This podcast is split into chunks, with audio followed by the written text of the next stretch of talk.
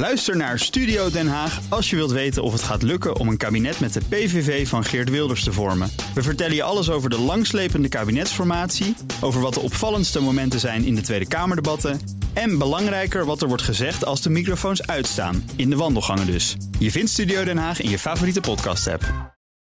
Hey Ben, jij hier? Ja, uh, Herbert, wat is er? Um, maar wat doen we in een andere podcast, joh? Ja, hoe bedoel je? We zitten toch gewoon in de technoloog? Nee, nee, nee, we zitten verkeerd. Nu we hier toch zijn. Ja, dat is een goed idee. Mensen, luister ook eens naar de technoloog. Een leuke podcast over technologie. Met lange interviews, het naadje van de kous willen we weten op bnr.nl, in de BNR-app en in al die andere podcastplatforms. Oké, okay, wegwezen nu hier. En welke kant gaan we? Um, dat is deze kant op, volgens mij.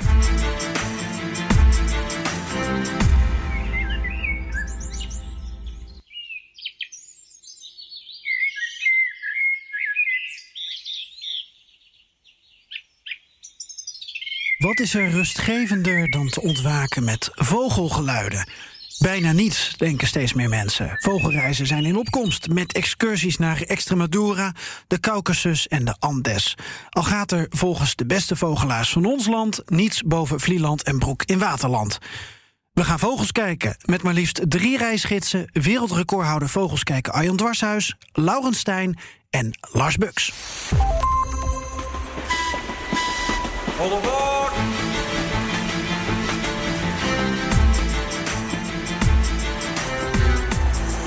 Welkom, fijn dat je luistert naar de Goede Reis podcast, de leukste wegwijzer voor onderweg.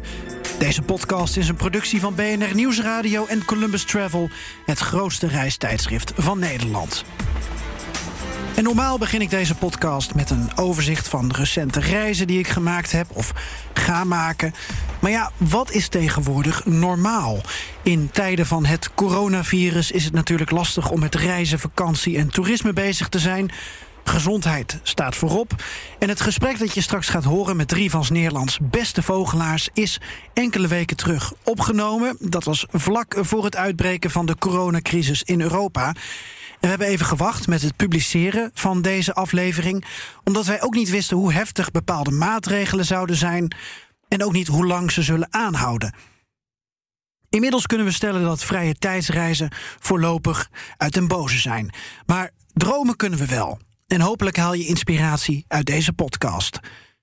Wel nog even aandacht voor de realiteit, want je hoort straks Laurens en Lars. En zij werken voor het vogelreisbureau Birding Breaks. En die organisatie gaat het economisch heel lastig krijgen. Veel geplande vogelreizen zijn geannuleerd omdat we het wel over die reizen hebben, besloot ik toch even met Laurens te bellen voor de laatste stand van zaken. Dus eerst hoor je een kort gesprek met Laurens en daarna gaan we verder met het vervolg van de aflevering.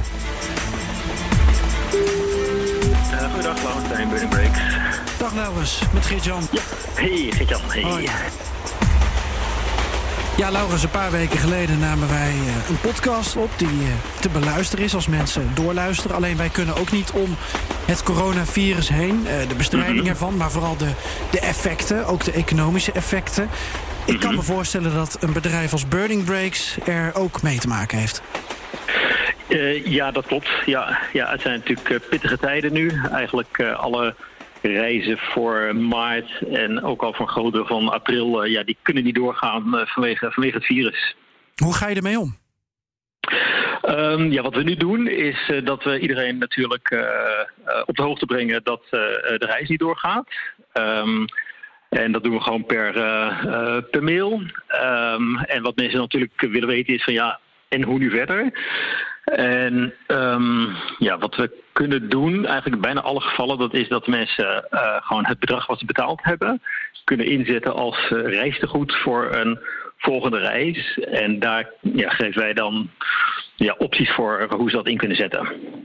Ja, want geld terug, dat zou je misschien wel willen en dat zou misschien wel heel nobel zijn. Alleen dan valt je bedrijf natuurlijk stand om. Ja, dat, dat is inderdaad het geval. Um, eigenlijk zien we dat in, in de rest van de reisbranche ook. Um, en reis bestaat natuurlijk uit allerlei onderdelen. Het gaat over vluchten, het gaat over accommodatie, het gaat over gidsen die je inhuurt. Heel veel van die bedragen die zijn al betaald op het moment dat die reis natuurlijk doorgaat, of een paar weken voordat die reis uh, doorgaat. En eigenlijk zijn al onze ja, leveranciers, uh, die zitten er ook zo in. Dus uh, wij kunnen dat bedrag aanhouden. En kunnen dat dan inzetten voor een, ja, een, een volgende reis. Ja, Wanneer, uh, um, op welk moment zag jij de eerste verontrustende berichten dat het ook impact voor, voor jouw bedrijf zou hebben? Dat er uh, vogelkijkers in bepaalde landen niet meer verder konden, bijvoorbeeld? Ja, het, het ging uiteindelijk natuurlijk echt hartstikke snel. Um, ik denk dat de, de toespraak, de eerste toespraak van uh, Rutte was uh, één moment. Uh, die hebben we toen ook met, uh, met mensen van kantoor even bekeken. En toen dachten we wel van oeh, ja, dit gaat wel echt een, een, impact hebben. En dan zie je dat gelijk in de mailbox de dag erna. Ja, dat zie je eigenlijk gelijk in de mailbox. En, en, met, en met telefoontjes. Ja. En de, de, de, de tweede was eigenlijk de, het, het moment dat Spanje de noodtoestand, noodtoestand afkondigde. Uh, dat was op 11 maart. En we hadden uh, toen een tour nog in Spanje. Die is gelukkig nog, uh, ja, zonder al te veel problemen, konden die op zaterdag terugkeren. En, um, en op zondag, maandag ging de officiële, zeg maar, de officiële noodtoestand ging, van kracht. Uh, hebben we vanaf dat moment eigenlijk de reizen geannuleerd. Uh, diezelfde dag uh, was ook een tour naar Marokko. En Marokko stelde toen een inreisverbod in. Ja, en vanaf dat moment ging het keihard. Heb je ook moeten repatriëren? ja, we hebben ook mensen moeten repatriëren. Er zaten mensen in Argentinië, in Marokko. Um, en we hadden een paar mensen ja, op echt een hele bijzondere plek. We hadden een expeditiecruise uh, in de Pacific, in de Grote Oceaan. En die waren net een paar weken, of ja, het was ergens rond 12 maart, meen ik, uh, vertrokken vanuit um, Nieuw-Zeeland. Mm -hmm. En, um, ja, en daarna ging het eigenlijk ook snel. Die konden uh, toen ook ja, geen landingen meer maken. En zijn uiteindelijk na ongeveer een week varen aangekomen in Vanuatu, waar ze onder hele strikte voorwaarden uh, ja, aan land konden. Om dan meteen terug te vliegen via uh, Brisbane. Um, en daar waren ze eigenlijk ja, net op tijd, omdat twee uur later uh, sloot het Australische luchtruim het verkeer voor ja, inkomende vluchten. Zo.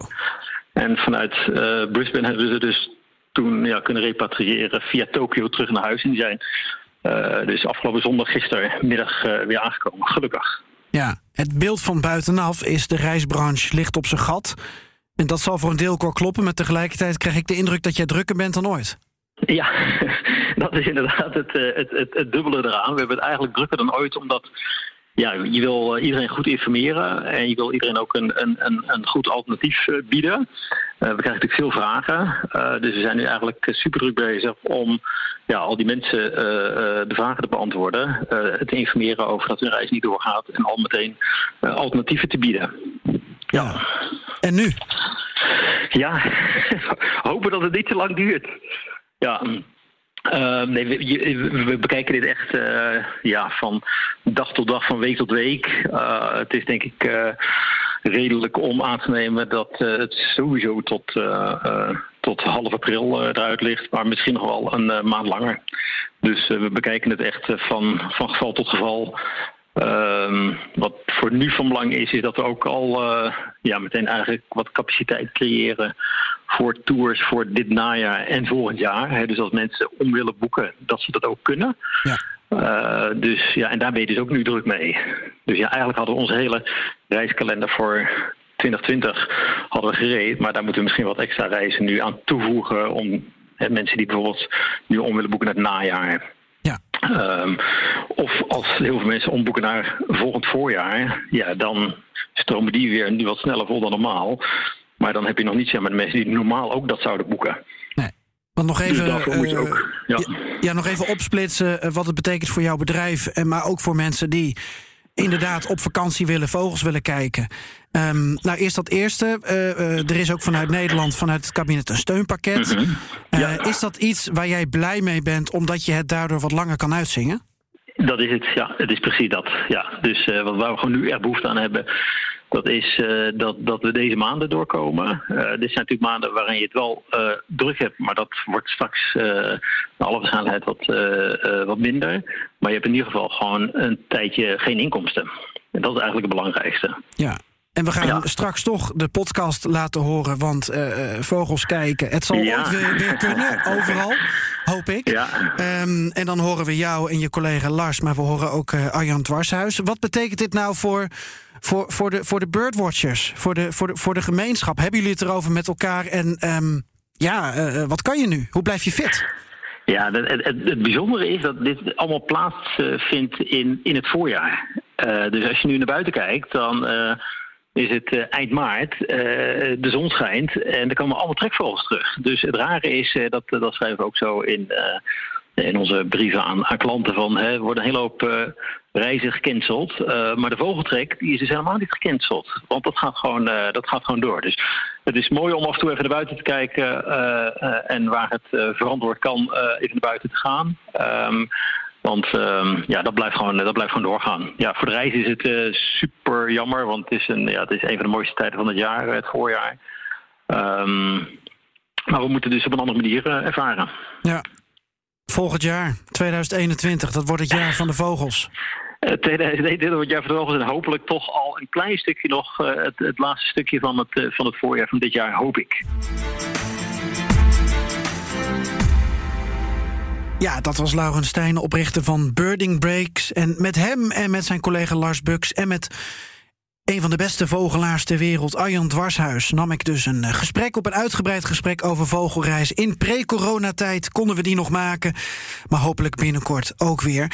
Ik hoop dat je als vogelliefhebber bijvoorbeeld in Nederland weer het een en ander kunt gaan bezichtigen. Dat je bijvoorbeeld rustig naar de Wadden kunt. Hoe dan ook, wel het devies en het advies: reis even met verstand. En beluister deze podcast in ieder geval voor een mooie reis die je ook later nog kunt maken.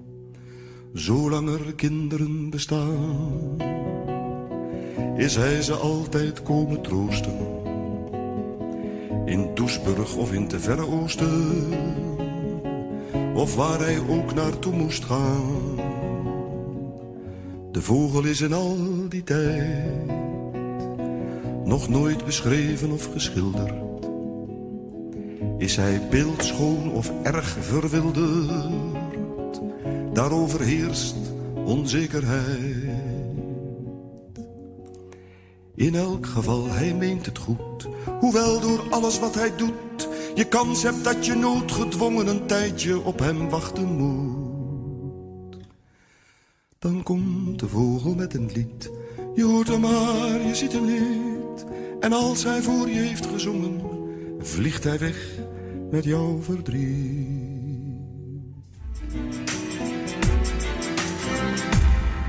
Deze aflevering gaan we op vogelreis. We vliegen de wereld over op zoek naar de mooiste en zeldzaamste soorten. Wat een vervelend woord, zeldzaamste. De vogelreis is een populaire themareis. Het wordt steeds vaker gedaan door jong en oud. En zeker sinds het programma In de Ban van de Condor... en het eh, wereldrecord van ene Arjan Dwarshuis...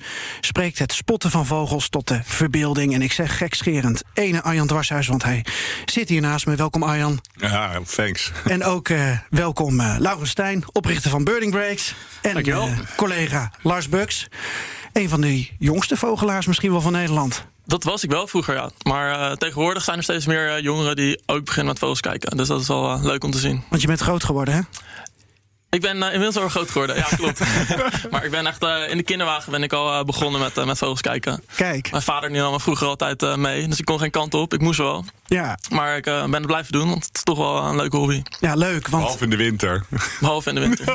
Kijker in het we, we hebben hier verschillende soorten eh, liefhebbers. En dat is heel leuk, want ik ben heel benieuwd hoe, hoe je het, het, het spotten van vogels combineert met reizen. Hoe je dan voorbereidt.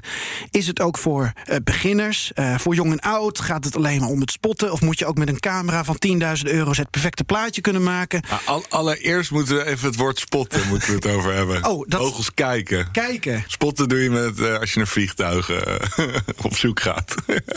Prima. Al mijn vragen waar het woord spotten in staat, ga ik proberen te vervangen door kijken. Heel goed. Het is wel duidelijk, met jullie als experts duiken we in die wereld.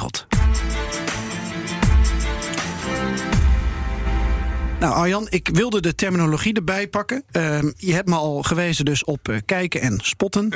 Eh, vogelaars, vogelliefhebbers, vogelfanatici. Wat hou ik aan? Eh, nou, vogelaars. Jullie zijn vogelaars. Ja, zeker. Ja, mensen die vogels kijken. Ja, Ja. vogelaars. En, en ook per se dan fotograferen? Of gaat het om het kijken? Nou, kijk, ik denk voor ons alle drie hier gaat het in de eerste plaats om kijken, omdat we zo zijn begonnen. Net zoals wat Lars zegt, ik denk Laurens ook, en hetzelfde geldt voor mij. We zijn op hele jonge leeftijd met eh, vogels kijken begonnen. En eh, ja, eh, dan wordt het gewoon een, een wezenlijk onderdeel van je leven. En bij mij, en, eh, bijvoorbeeld, is vogel, vogels fotograferen pas veel later er, erbij gekomen. En dat geeft weer een extra dimensie aan het vogels kijken. Maar je hebt ook heel veel mensen die kopen eerst een hele dure camera. En Ja. gaan dan pas ook eh, kijken wat voor vogel er op het, eh, op het schermpje staat. Wat ze hebben, uiteindelijk hebben gefotografeerd. Ja, dat is een beetje denk ik ook inderdaad iets van de, van de laatste tijd. Dus eh, Zeg jij als eh, Nestor, eh, Laurens? klopt ja, als Destor inderdaad de oudste in het gezelschap. Ehm, ook begonnen inderdaad op jonge leeftijd met, met vogels kijken. Ja. Maar sinds die digitale fotografie... eh, merk je eh, dat heel veel mensen niet alleen vogels kijken, maar ook eh, ja, goede apparatuur meenemen. Dat gebeurt ook op reis. Ehm, ook echt met een focus op vogelfotografie. Dus daar kunnen we misschien later over hebben. Maar Ja. ja, je hebt echt mensen die ja, alleen op reis gaan en de reis pas geslaagd als ze echt de meest fantastische foto's eh, hebben gemaakt. Ja, Lars, jou, eh, ik wil toch even weten hoe oud je nu bent. Ik ben nu 25. Ja, want ik maak er zo'n ding van dat je de jongste bent. Dus dan kunnen we dat even eh, goed eh, verifiëren.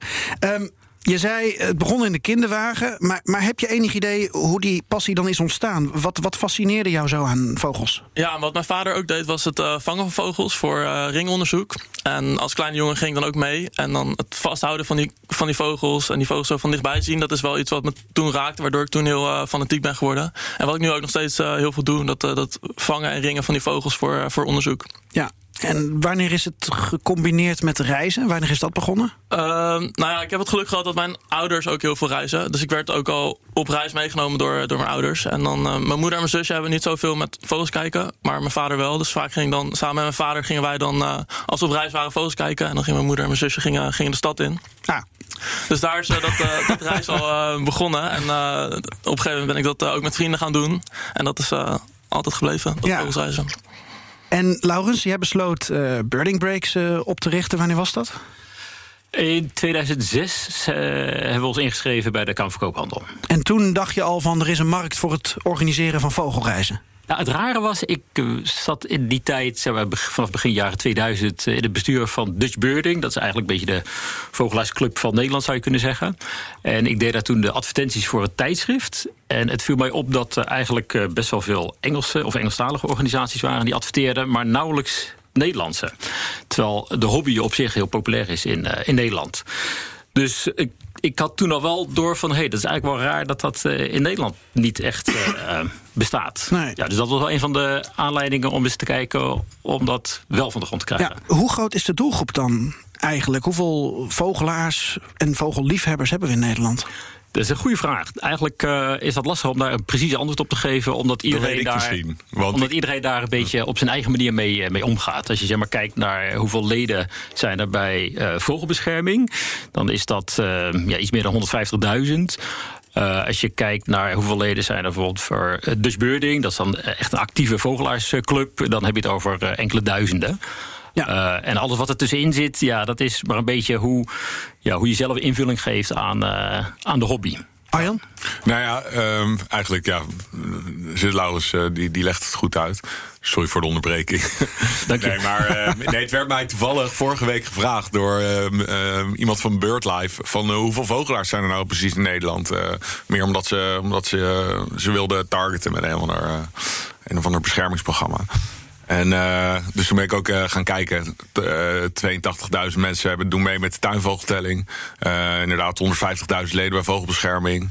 En, maar ja, dan heb je toch al snel over echt een, een paar honderdduizend mensen... Die, die echt een verrekijker hebben naar vogels kijken. Wat echt best wel, best wel heel erg veel is. Ja, in Nederland alleen al. Want Ja. dan hebben de rest van de wereld... Ja, ze hebben het over een miljoen vogelaars in, in Engeland. Dat bedoel ik niet mensen eh, die zo fanatiek zijn als, eh, als eh, Laurens, Lars en ik. ja. Maar wel gewoon mensen die toch wel met een bovengemiddelde interesse naar, naar onze gevleugelde vrienden kijken. ja. Eh, Laurens, nog heel even. Wat zijn de, de populairste vogelreizen?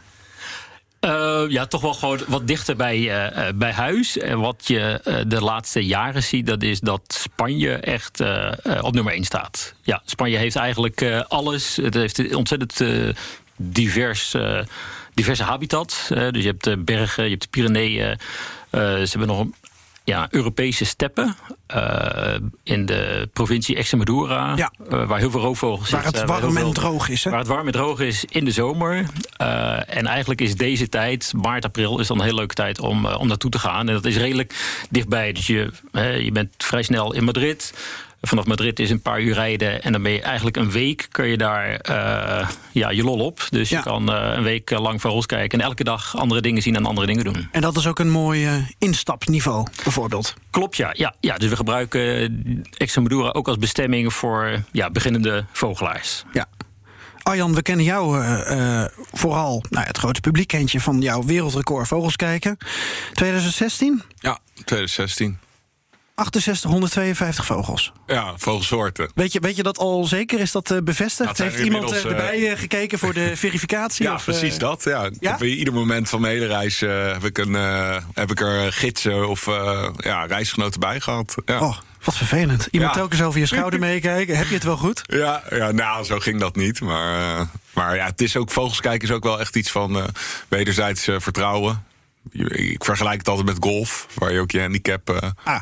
Moeilijk kan verzinnen. Ja. Kan wel, maar dan val je al snel door de mand. Ja. En, en na 2016, heb je, heb je niet een moment gehad dat je dacht van... ik ben wel even helemaal klaar met die vogelreizen. Ik heb ze nu allemaal gezien en eh, ik eh, ben nu overal geweest. Nou, ik heb al een paar jaar mijn kijker niet opgedeeld. Nee, nee ik, eh, ik ben, eh, nee, ik, ik ben uh, fanatieker dan ooit. en, en, ja, Nou ja, omdat je in het circuit belandt van een boek schrijven... van misschien lezingen geven, bedrijfsleven. Eh, maar dan ben je meer bezig met bobo's en stropdassen... dan met extreme vogelsoorten. Ja, maar ik hoef die dingen niet iedere dag te doen. Dus bijvoorbeeld zo meteen na deze, ja, na deze recording sessie ga ik lekker vogels kijken in Broek en Waterland. Ja, ik, eh, ik, het is, voor mij is het wel echt een beetje verslaving. Dus ik, ik, ik, ik, ik moet bijna iedere dag wel even eh, met vogels kijken bezig zijn. En, en werkgerelateerd, ja. Weet je, ik geef ook excursies en, en wat je zegt, lezingen.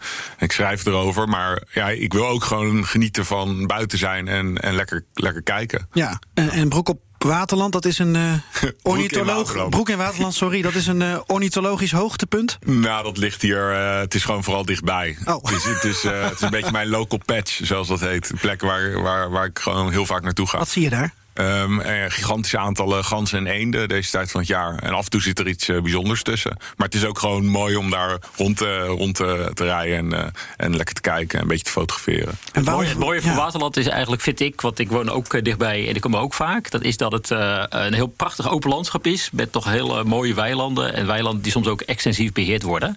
Ja. Dus waar nog gewoon veel watervogels en veel weidevogels zitten. Die nu natuurlijk een beetje onder druk staan door intensieve landbouw bijvoorbeeld. Ja. Ehm, en je zit aan de IJsselmeerkussen. Je hebt enerzijds zeg maar het open water. En anderzijds heb je moerasgebieden die tegen de IJsselmeerkust aan liggen. En die uitgestrekte weilanden. Maar jij bent net terug uit de Filipijnen, Laurens. Waarom verveelt het dan niet om naar eh, Broek op Waterland? Broek in Waterland. Broek in Waterland te gaan. Gekke naam. Ja, dat, dat komt denk ik ook wat Arjan zegt. Dat is dat ehm, die hobby die is. Ik, ik denk dat de grote gemene deler is dat je eh, op pad gaat en nooit precies weet wat de dag gaat brengen. Dus het is altijd, er zit altijd een vorm van spanning in de dag. Je weet nooit of je iets leuks gaat zien of iets bijzonders gaat zien. Dat hangt af van de tijd van het jaar, van de weersomstandigheden, van de plek waar je bent. En ook al ben je al honderd keer in Waterland geweest. Elke dag kan het toch weer eh, anders zijn. Ja. Of merk je zeg maar de eerste. eh, ja, het begin van het voorjaar. Hè. Dus ik was daar bijvoorbeeld een paar dagen geleden. En dan zie je de eerste rauwwiks daar. Je ziet de eerste grutto's. Eh, er zitten veel waterpiepers nu in, het, ja, in de weilanden. Die trekken straks eh, terug naar de Is het Alpen. ook zo dat met de klimaatverandering of met het overlopen van seizoenen in elkaar, dat je dus ook op verschillende momenten gaat kijken, omdat je benieuwd bent hoe vroeg of hoe laat zijn ze er Nou, dit zeker jaar? met die grutto's is dat zo. Ik bedoel, eh, Ja. er zit bij het landje van Gijssel weer zo'n pareltje in de buurt van Amsterdam. Landje van Gijzel, ik leer echt van alles topografisch hier. Dat was bij Oude Kerk aan de Amstel. Oké, dat ken ik wel. boer Jan Gijzel die zette ieder jaar eh, zijn land onder water. Het is net trouwens eh, vorige week overgenomen door Landschap Noord-Holland. Dus voor altijd zal dit zo, zo gaan. En uh, de gutto's die terugkomen uit, uh, uit Afrika, die, die zitten met z'n vier, vijfduizenden zitten die daar nu om, om ja, eigenlijk in een soort weg, wegrestaurant, zo moet je het zien, om, om bij te tanken. Maar ja, die komen ieder jaar eerder. En dit jaar, ik check dat denk ik wekelijks wel. En dit jaar had ik de eerste echt in de, op 1, 2 februari daar. Dus daar is wel degelijk wel wat aan de hand. Je ziet vogels steeds vroeger terugkomen. Ja. ja, in het geval van de gutto op zich prima, want het is onze nationale vogel. Dus hoe meer die hier is, hoe beter natuurlijk. Ja, alleen uh, ja, hij is wel uh, afhankelijk van de insectenpiek. En, uh, dus het is, het is niet een heel goed teken dat hij hier zo vroeg zit. Nee, we gaan het zo hebben over de reizen buiten Nederland. Lars, nog even benieuwd. Waarom denk jij dat vogelreizen als themareis. Hè? Want je hebt mensen die gaan uh, door Europa naar oude voetbalstadions. Uh, je hebt mensen die bepaalde musea afgaan. Waarom denk je dat vogelreis als themareis um, ja, zo, zo aanslaan onder jong en oud? Ja, het is het leuk van vogelreis is dat het ook heel uh, ontspannen is. Dus, en je komt ook op, op de mooiste plekken die, die de wereld kent. Eigenlijk. Je bent altijd in de natuur, lekker buiten. En uh, je bent altijd bezig. Dus je, je, kan even je werkritme en alles kan je vergeten. En je bent echt gefocust op die vogels. En uh, veel wat je in het buitenland doet. Uh, ik vergelijk het wel een beetje met bijvoorbeeld Pokémons verzamelen. Je gaat echt naar buiten op zoek naar al die verschillende vogelsoorten. En je bent gewoon zo gefocust op die vogels. En lekker in de natuur bezig. Waardoor je gewoon je werkstress vergeten. Gewoon lekker ontspannen, ontspannen reizen hebt. Ja. ja. en je hebt een gemene deler. Hè? Ik bedoel, dat merk je heel erg binnen het vogelskijken in Nederland. mensen van all walks of life. jong, oud uh, jongens en meisjes, maakt allemaal niet uit.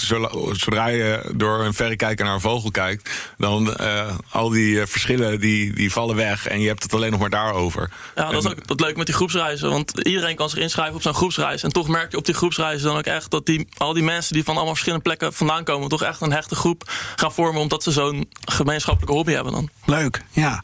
We gaan op reis. De kaart. Lars, begin ik weer even bij jou. Wat was jouw uh, laatste reis? Uh, mijn laatste reis dat was uh, naar Ecuador.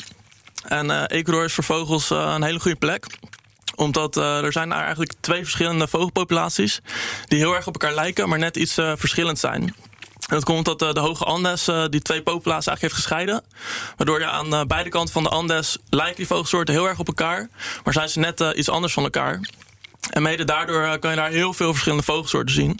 Uh, om maar een voorbeeld te geven, er was hier in, uh, in de Western Palearctic, dus dat is eigenlijk een beetje groot Europa met Noord-Afrika en West-Azië erbij. Mm -hmm. Daar is een keer een big year gedaan. Dus er werd een jaar lang, ging een groep vogelaars ging proberen een jaar lang zoveel mogelijk vogelsoorten te zien hier.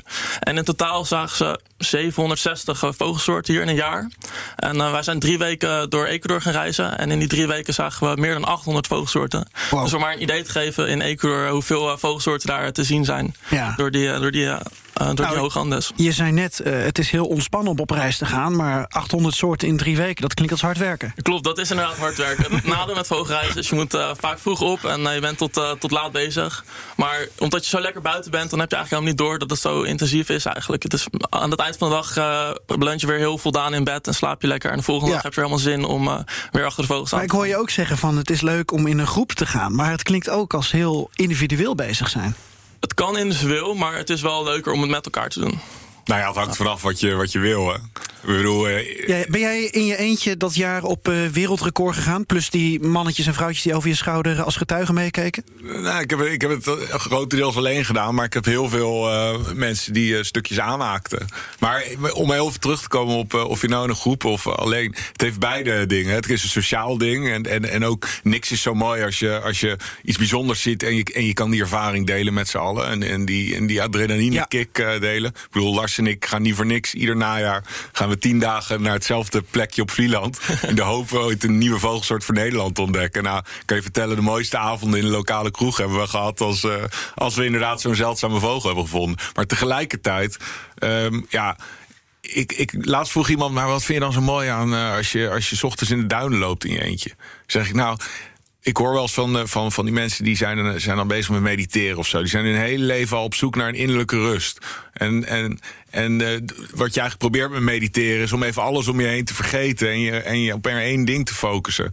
En eh, toen dacht ik, nou eigenlijk doe ik dat automatisch als ik ga vogels kijken. Want je bent helemaal geconcentreerd, loop je door, door de duinen. Eh, je bent op ieder geluidje ben je gespitst.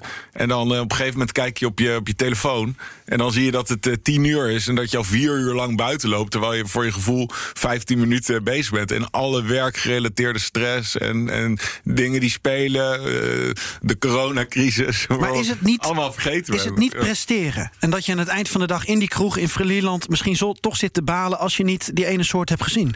Nou ja, dat- kijk, dat hoort er ook bij, hè. Eh, en Ja, maar is het dus nog wel ontspannen? Dat is wat ik bedoel. Zeker, juist. Ja. ik bedoel, ook een dag dat we niks zien, zijn we gewoon, wat Lars zegt, de hele dag buiten. En, en gewoon, eh, ja, het is ook gewoon echt heel relaxed om, om, om gewoon buiten te, te lopen en vogels te kijken. Er is niks mooiers dan, dan vogels, vind ik. En zo'n wereldrecordjaar, is dat nog ontspannen? Nou, dat zou je, zou je bijna niet zeggen, maar ook daar heb ik wel eh, kunnen ontspannen. Zeker aan het begin was het even, even aanpoten. Ik was natuurlijk bezig met, eh, met, ja, met een wereldrecordpoging. Maar ik heb ook gewoon eh, echt lang en goed naar waanzinnig mooie vogels kunnen kijken. Ik ben op waanzinnige plekken geweest. Ja. En ik heb gewoon ieder moment van die hele reis volle teug kunnen genieten. Heb je dan ook nog oog voor de rest van de natuur, voor de rest van de omgeving? Zeker. En Ja. met name door het boek wat ik daarna heb geschreven. Dus ik heb een boek geschreven, Een Bevlogen Jaar.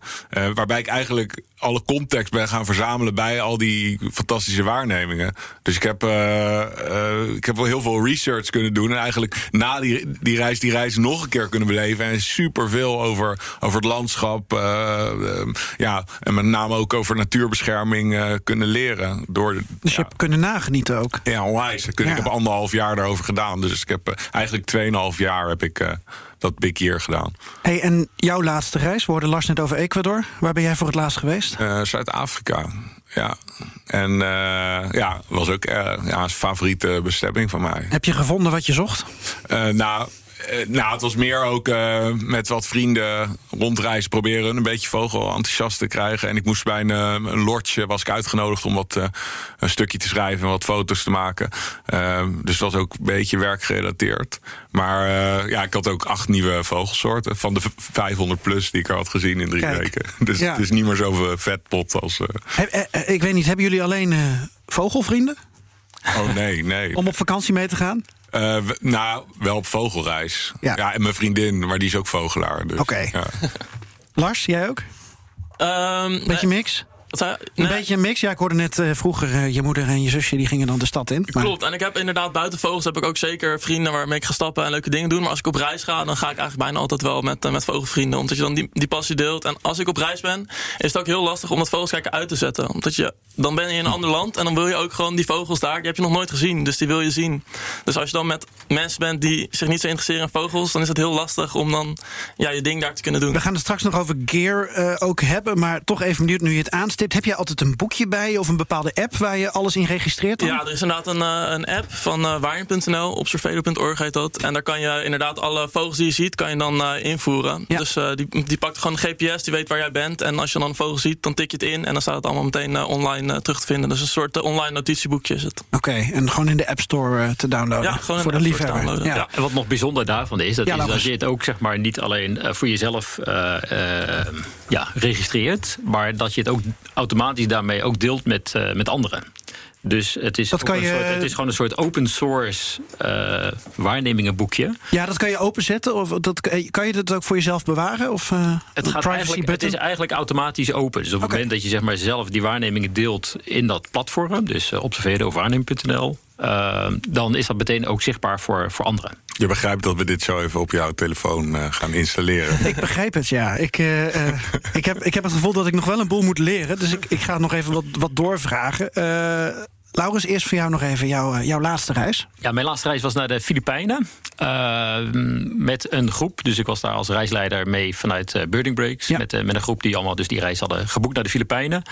Um, ja, heel bijzonder reis in meerdere opzichten. Het is heel divers, omdat het uit heel veel verschillende eilanden bestaat. Dus elk eiland heeft eigenlijk weer allemaal eigen soorten. Dat is gewoon de evolutie die nou ja, ervoor gezorgd heeft dat, dat al die soorten zich daar hebben kunnen ontwikkelen. Um, dus ja, als je zo'n reis maakt, dat is het ook belangrijk dat je een aantal verschillende eilanden bezoekt. Dus we hebben drie uh, grotere eilanden bezocht: Luzon, Mindanao en Palawan. Um, nou, om even een, een, beeld te schetsen. Het zijn niet de aantallen die uh, Lars net vertelde van Ecuador. Uh, dus we hebben in drie weken tijd uh, hebben we, ja, iets meer dan 300, 320 vogelsoorten gezien. Maar meer dan de helft daarvan zijn endemisch. Dus komen echt alleen maar voor op de Filipijnen. Dus dan is het ook weer zeg maar, interessant voor vogelaars om daarheen te gaan. Je ziet niet zozeer een enorme diversiteit, maar wel allemaal spe specialiteiten. Ja, jij bent dan reisleider. Ja. Ben je dan niet heel druk met uh, mensen die uh, moeten plassen of uh, hun pet zijn verloren of ander soort dingen waardoor je er niet van kan genieten en niet kan meekijken met vogels? Nee, eigenlijk je zit zeg maar echt in die groep en ja, je, je vormt gewoon zeg maar met die deelnemers en ook nog met een lokale gids, want ja, die is ook super belangrijk in, in dat geheel. Dus iemand die echt de weg kent in, in zo'n land, vorm je gewoon eigenlijk één geheel.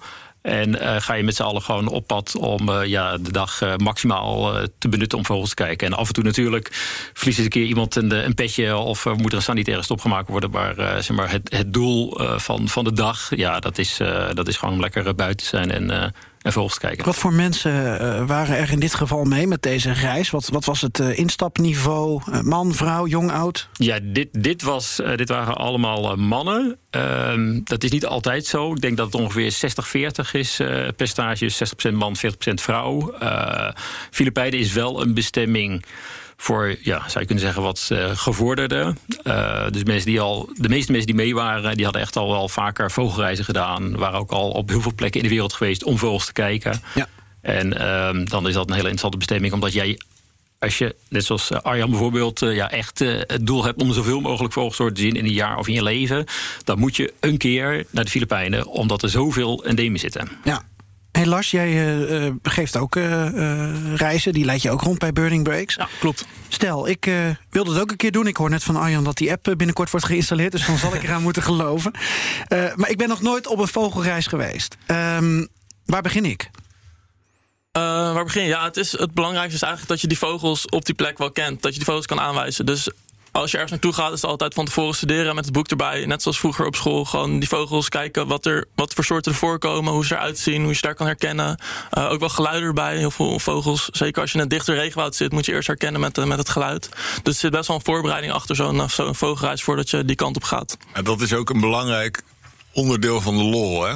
De voorpret. Ja? Voorpret is vaak. Ik was niet zo dol op huiswerk maken hoor. Nou dit, dit, moet je niet zien als huiswerk. Dit is uh, gewoon uh, kwijlen over prachtige soorten die jij misschien wel nieuw kan gaan zien op zo'n plek. Ja, maar toch, ik denk dat heel veel mensen niet per se heel zwaar voorbereiden hoor. Die laten zich juist een beetje leiden door een gids van ons bijvoorbeeld, uh, die de weg daar kent. Dus het belangrijkste is voor, stel jij zou dat doen, dat jij gewoon leuk vindt om een keer een andere focus op een reis te hebben. Dus uh, om bijvoorbeeld vogels te kijken.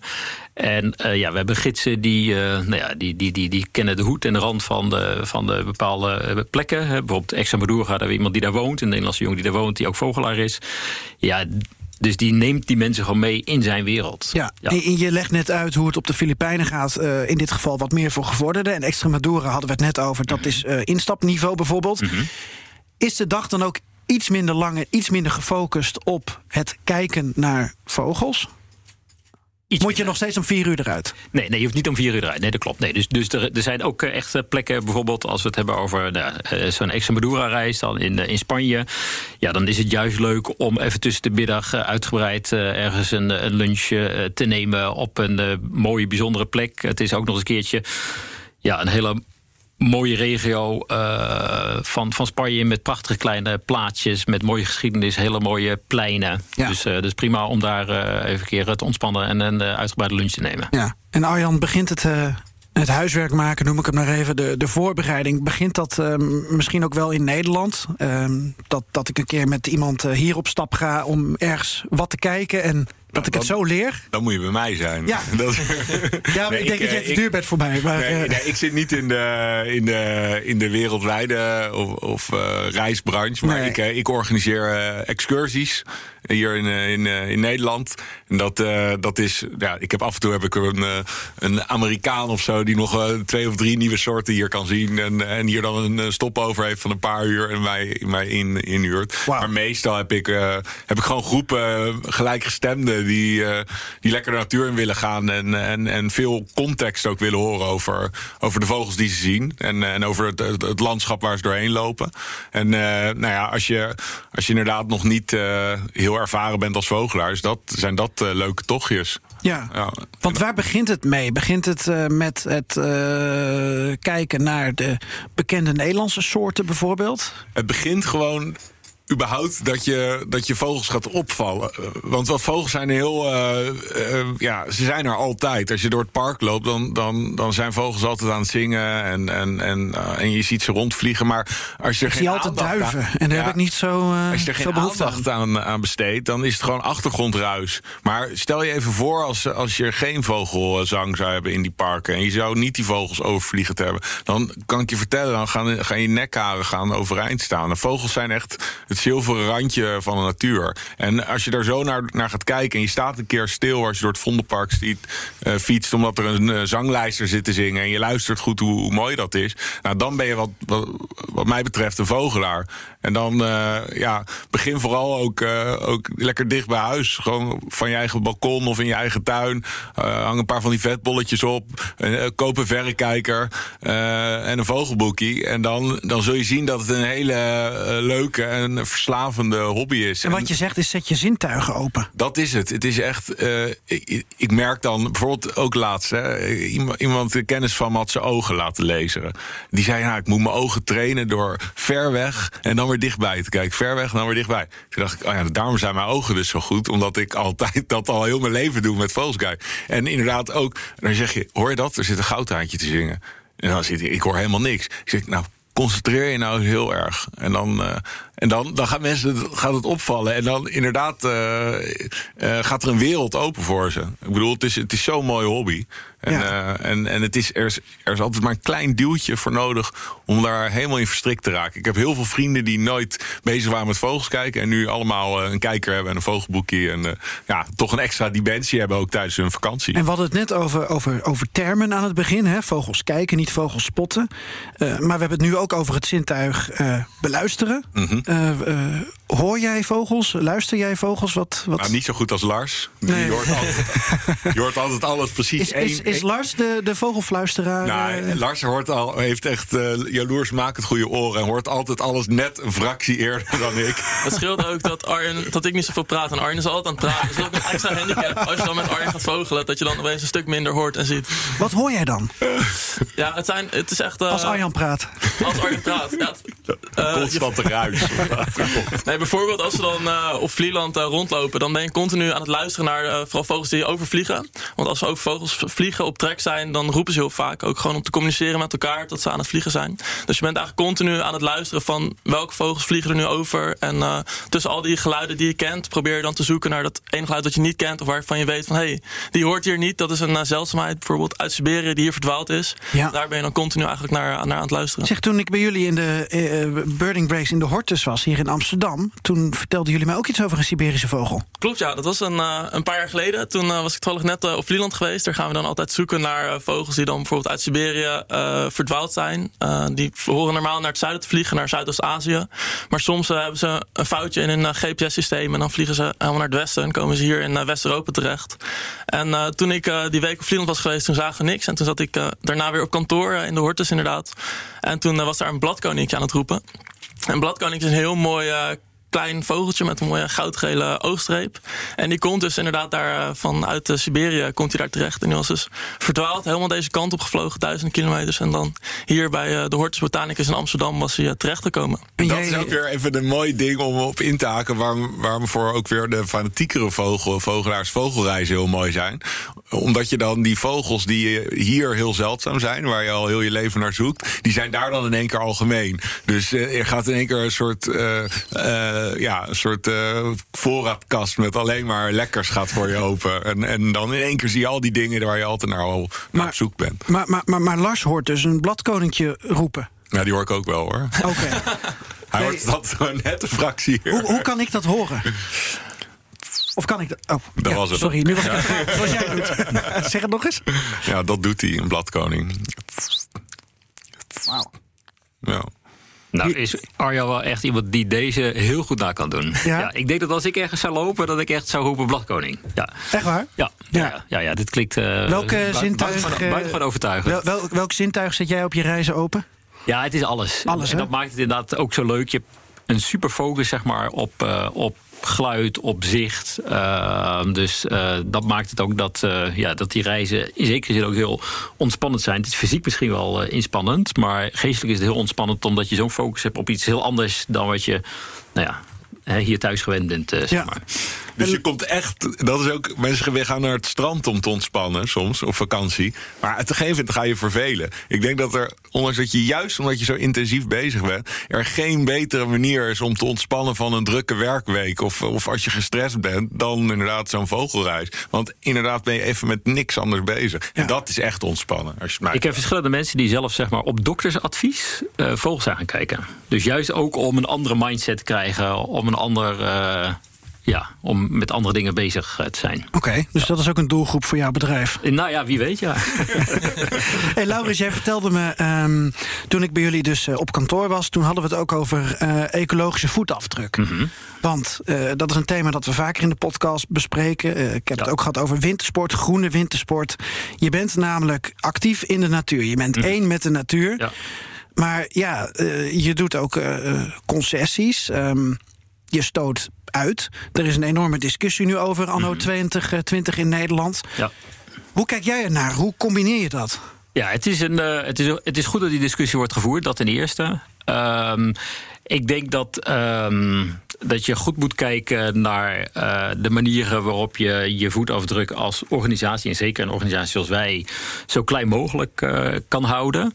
Nou, ja, dat doen we door CO2-uitstoot te compenseren via een club die eigenlijk best wel ja, goed past bij, bij ons. Dat is een club dat heet Stand for Trees. Eh, die werken juist heel erg in de biodiverse plekken op aarde. Door herplant van ehm, regenwoud bijvoorbeeld. Ehm, en dat, zit, ja, dat ligt eigenlijk het dichtste bij, bij ons als, als organisatie. Dat is ook echt een hele, hele goede. Want we hadden het net hiervoor, eh, eh, voordat we de studio in gingen, Ja. vroeg ik aan Laurens, ja, waar, waar doe je dat? En, en ik heb ook heel zorgvuldig naar gekeken. En ik gebruik exact dezelfde organisatie.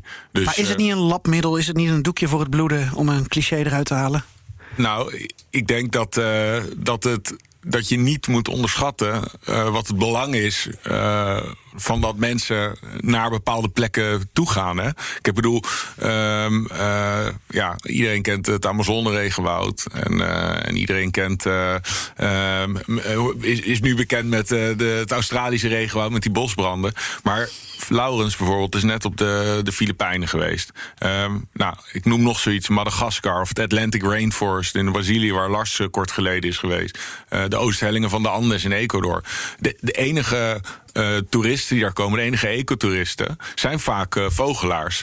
En de enige manier dat daar nog bomen overeind staan, de enige reden dat er locals zijn die, die zich eh, die zorg aan dragen voor die vogels, is doordat ze als gids worden ingehuurd. Dat er mensen in, in een lokale restaurantje eten, op een, in, een, in het hostalletje van een vriend logeren. Dus je ziet vaak dat vogeltoerisme echt de grote impuls is, geeft om het bos te beschermen. Ja. En als je dan ook nog eh, eh, ehm, je, je uitstoot eh, compenseert, wat Laurens dus bijvoorbeeld doet met zijn organisatie, Ja. en ik ook doe op mijn, met mijn vliegreizen, eh, dan denk ik dat het een heel belangrijk vangnet is. En een organisatie als BirdLife International, de grootste vogelbeschermingsorganisatie ter wereld, leunt ook heel erg op ecotourisme.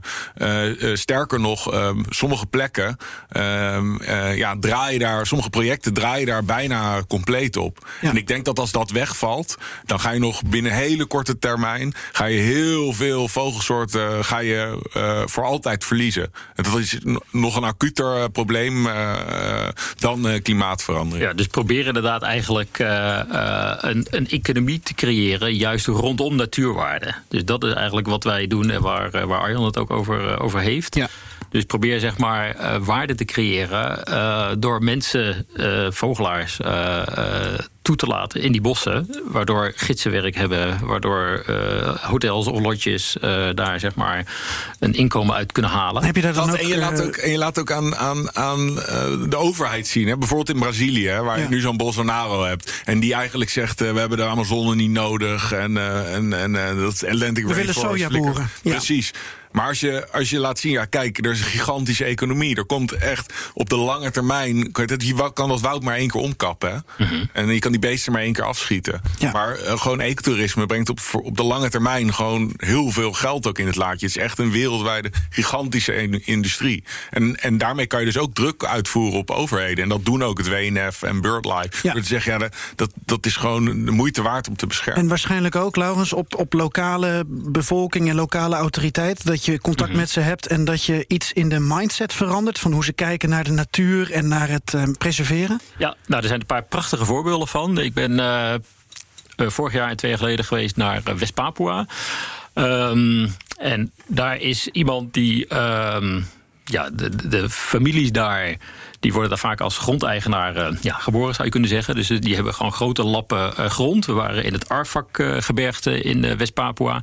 En er was iemand die eigenlijk tot voor 20, 25 jaar geleden de bossen introk om te jagen. Dus dat is nog op de ouderwetse manier, maar soms ook met geweren. Ehm, totdat David Attenborough daar kwam en op zoek was naar locaties om paradijsvogels te filmen. Papua is bekend om zijn paradijsvogels. Ja. Hij had die plek uitgekozen. Ehm, en eigenlijk na afloop van die bezoeken, dat ging een aantal jaren achtereen, zei Attenborough van nou, ik denk dat het misschien ook wel een idee is voor jullie om inkomsten te halen uit toeristen. Want ik weet zeker dat toeristen dit ook heel graag willen zien. En hij heeft eigenlijk sindsdien, is zijn, zijn het van jagers, zijn het de grootste beschermers geworden. Uh, wij komen daar zeg maar, met groepen om die vogels te zien. Hij haalt een inkomen uit nou ja, uh, ons uh, type toeristen. En ehm, nou ja, en, en die populaties daar, die doen het beter, uh, beter dan ooit. Ik, ik zou je nog één uh, prachtig verhaal, uh, voorbeeld geven. Dit is trouwens een uh, supergoed voorbeeld tot Laurens geeft. Maar een van de beste voorbeelden is misschien wel de Gokotoko Foundation. Laurens en Lars ook niet onbekend. Uh, Gokotoko. Ja, dat is vernoemd naar de Gokotoko en Pitta. Dat is een dat vogel. maakt het niet makkelijker voor mij. Nee, dat is een vogel die, die is in 1997 ontdekt door de grote ornitholoog Robert Ridgely. Uh, Gralaria ridgeley heet ook. En um, um, die soort, uh, ja, die werd ontdekt dus op de grens van uh, Ecuador en Peru in het uh, Cloud Forest daar. En uh, wat uh, Ridgely opviel was dat dat uh, bos werd in hoog tempo opgeslokt door slash and burn cultivation, dus akkerbouw van de lokale bevolking. Dus toen dacht hij, om die soort te redden, het, het, eerste wat we moeten doen is aansluiting vinden met die, met die mensen. Ja. Dus ze hebben hem genoemd naar zijn geluid, want die mensen kennen hem al lang als de Gokotoko. Dus hij doet.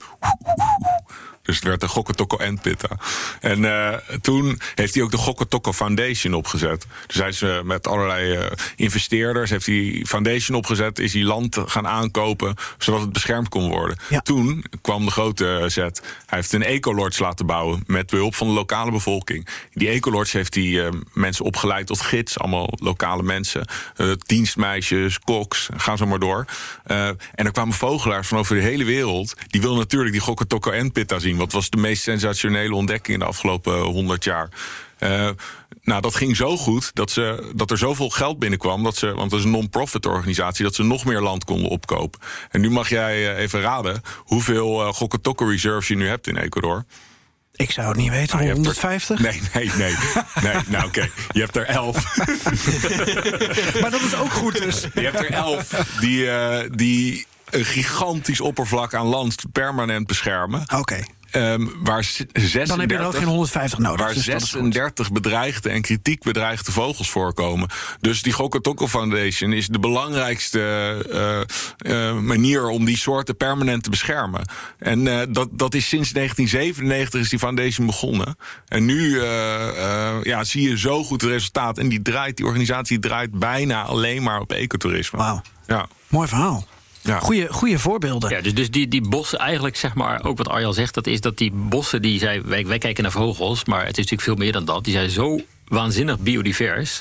En als je dat één keer kapt, ja, dan uh, kap je dus gewoon een evolutie van een paar miljoen jaar. Uh, kap je gewoon weg. Ja. Dus het is super belangrijk om manieren te vinden om dat te behouden door. Uh, stichtingen als die uh, Gokotoko Foundation. Ja. En dat zeggende is het natuurlijk wel heel belangrijk, wat Laurens al eerder zei, om die discussie te blijven voeren. En, en goed na te denken. Het moet niet een excuus zijn van ah, ik, ik ga wel onbeperkt reizen, want het is, het is goed. Je moet, je, moet, je moet goed nadenken over, over de plekken die je bezoekt. Uh, nadenken hoe je, hoe je je footprint uh, zo laag mogelijk kan houden. En ook heel belangrijk, uh, vertel ook je verhalen. Hè. Als je terugkomt van vakantie, vertel mensen over zo'n zo'n bezoek aan zo'n bijzondere plek in Papua Nieuw-Guinea. En wat, dat, dat, dat dat er ook is. En niet alleen de Big Five in, in Zuid-Afrika. Ja, ja, precies. Bewust nu ben ik daar net geweest, dus een slecht voorbeeld. Maar, Oké, nou ja, je ja. Maar dat is ook een heel belangrijk onderdeel van het Ja. vogelreizen. De, de, de verhalen die je achteraf vertelt. De mensen die je enthousiast maakt. En de mensen die je, die je daarmee aanmoedigt om ook dat soort plekken te bezoeken. We gaan eh, nog even naar het volgende. De verrassende slotvraag. Mijn vraag, en ik begin met, eh, met Lars. Ehm, met het tv-programma In de Ban van de Condor... en met de wereldrecordpoging, geslaagde wereldrecordpoging van Arjan... is het eh, iets wat eh, stereotype stoffige imago van eh, vogels kijken afgestoft. Ja, klopt, dat helpt zeker. Nee, eh, vroeger, eh, toen ik op de basisschool eh, en ook middelbare school zat, toen keken mensen echt aan van, hè, wat doe jij? Vogels kijken? En dat was inderdaad omdat op tv was bijvoorbeeld Nico de Haan en dat soort dingen. Dus het imago van een vogelaar was eigenlijk gewoon oude mensen die eh, de hele dag in een vogelkijkhutje zitten. En eh, gewoon een beetje oude saaie mensen. Dat was een beetje het beeld. Maar dat begint echt inderdaad eh, te veranderen door inderdaad een Arjen Dwarshuis die soms op tv komt. Of zijn vriendin Camilla. En ook als je buiten komt zie je steeds meer jongeren die, er, die ermee bezig zijn. Dus het imago dat begint echt te veranderen. En dat is ook heel goed, want het is ook gewoon een hele leuke hobby voor jong en oud om te doen. Nu refereert Lars wel vaak naar mij als opa. Omdat je net iets ouder bent. Omdat ik net is ouder. Ja. Je bent het net iets- 33, Ja, en hij hoort altijd alles net wat maar Lars bedoelt waarschijnlijk ook van, eh, van Arjan... jij bent een beetje de, de, de, de vogelfreekvonk. ja, misschien een beetje. Ja. Je brengt het op een eh, speelse wijze onder de aandacht. En eh, mensen die, eh, die waarderen je en vinden het leuk. En Nou ja, ook, ik- toen je de pers te woord stond tijdens je wereldrecordpoging... toen klonk je ook gewoon jong, fris, energiek. En dat wil je misschien ook uitstralen. Ah, jij ziet er ook goed uit. We zijn allebei van hetzelfde jaar. Het was een goed jaar. Nee, maar wat, wat die Freek Vonk moet ook nog even. Wat, wat hij doet is echt. Want sommige mensen hebben wel zo kritiek op hem. dat hij misschien te, te fanatiek en zo is. Maar wat die man aan. Hij is misschien wel de grootste aandrijver. dat jonge m- mensen nu eh, ook onze schitterende hobby eh. Ik bedoel, stadions vol met kinderen die naar hem kijken. En, eh, en, en hij, ja, hij, hij is echt. Hij is nog belang, veel belangrijker dan, dan ik daarin. In, om mensen enthousiast te krijgen voor, voor de natuur. Dus wel even een. Wel props voor die man.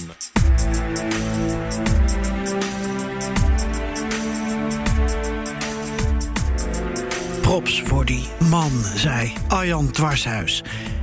Dit was hem, deel 1 van het gesprek met drie toffe Nederlandse vogelaars. Binnenkort volgt deel 2. Heb je een aan- of opmerking? Of wil je met mij delen wat je allereerste reis wordt... zodra de grenzen weer open gaan, zodra op vakantie gaan weer verantwoord is... en we misschien kunnen dromen van betere tijden? Mail dan naar goedereispodcast.bnr.nl. Het voelt gek om in deze tijd af te sluiten met goede reis. Misschien kan ik beter zeggen, behoud de vaart. Hoe dan ook, rustig aan. En tot een volgende Goede Reis podcast.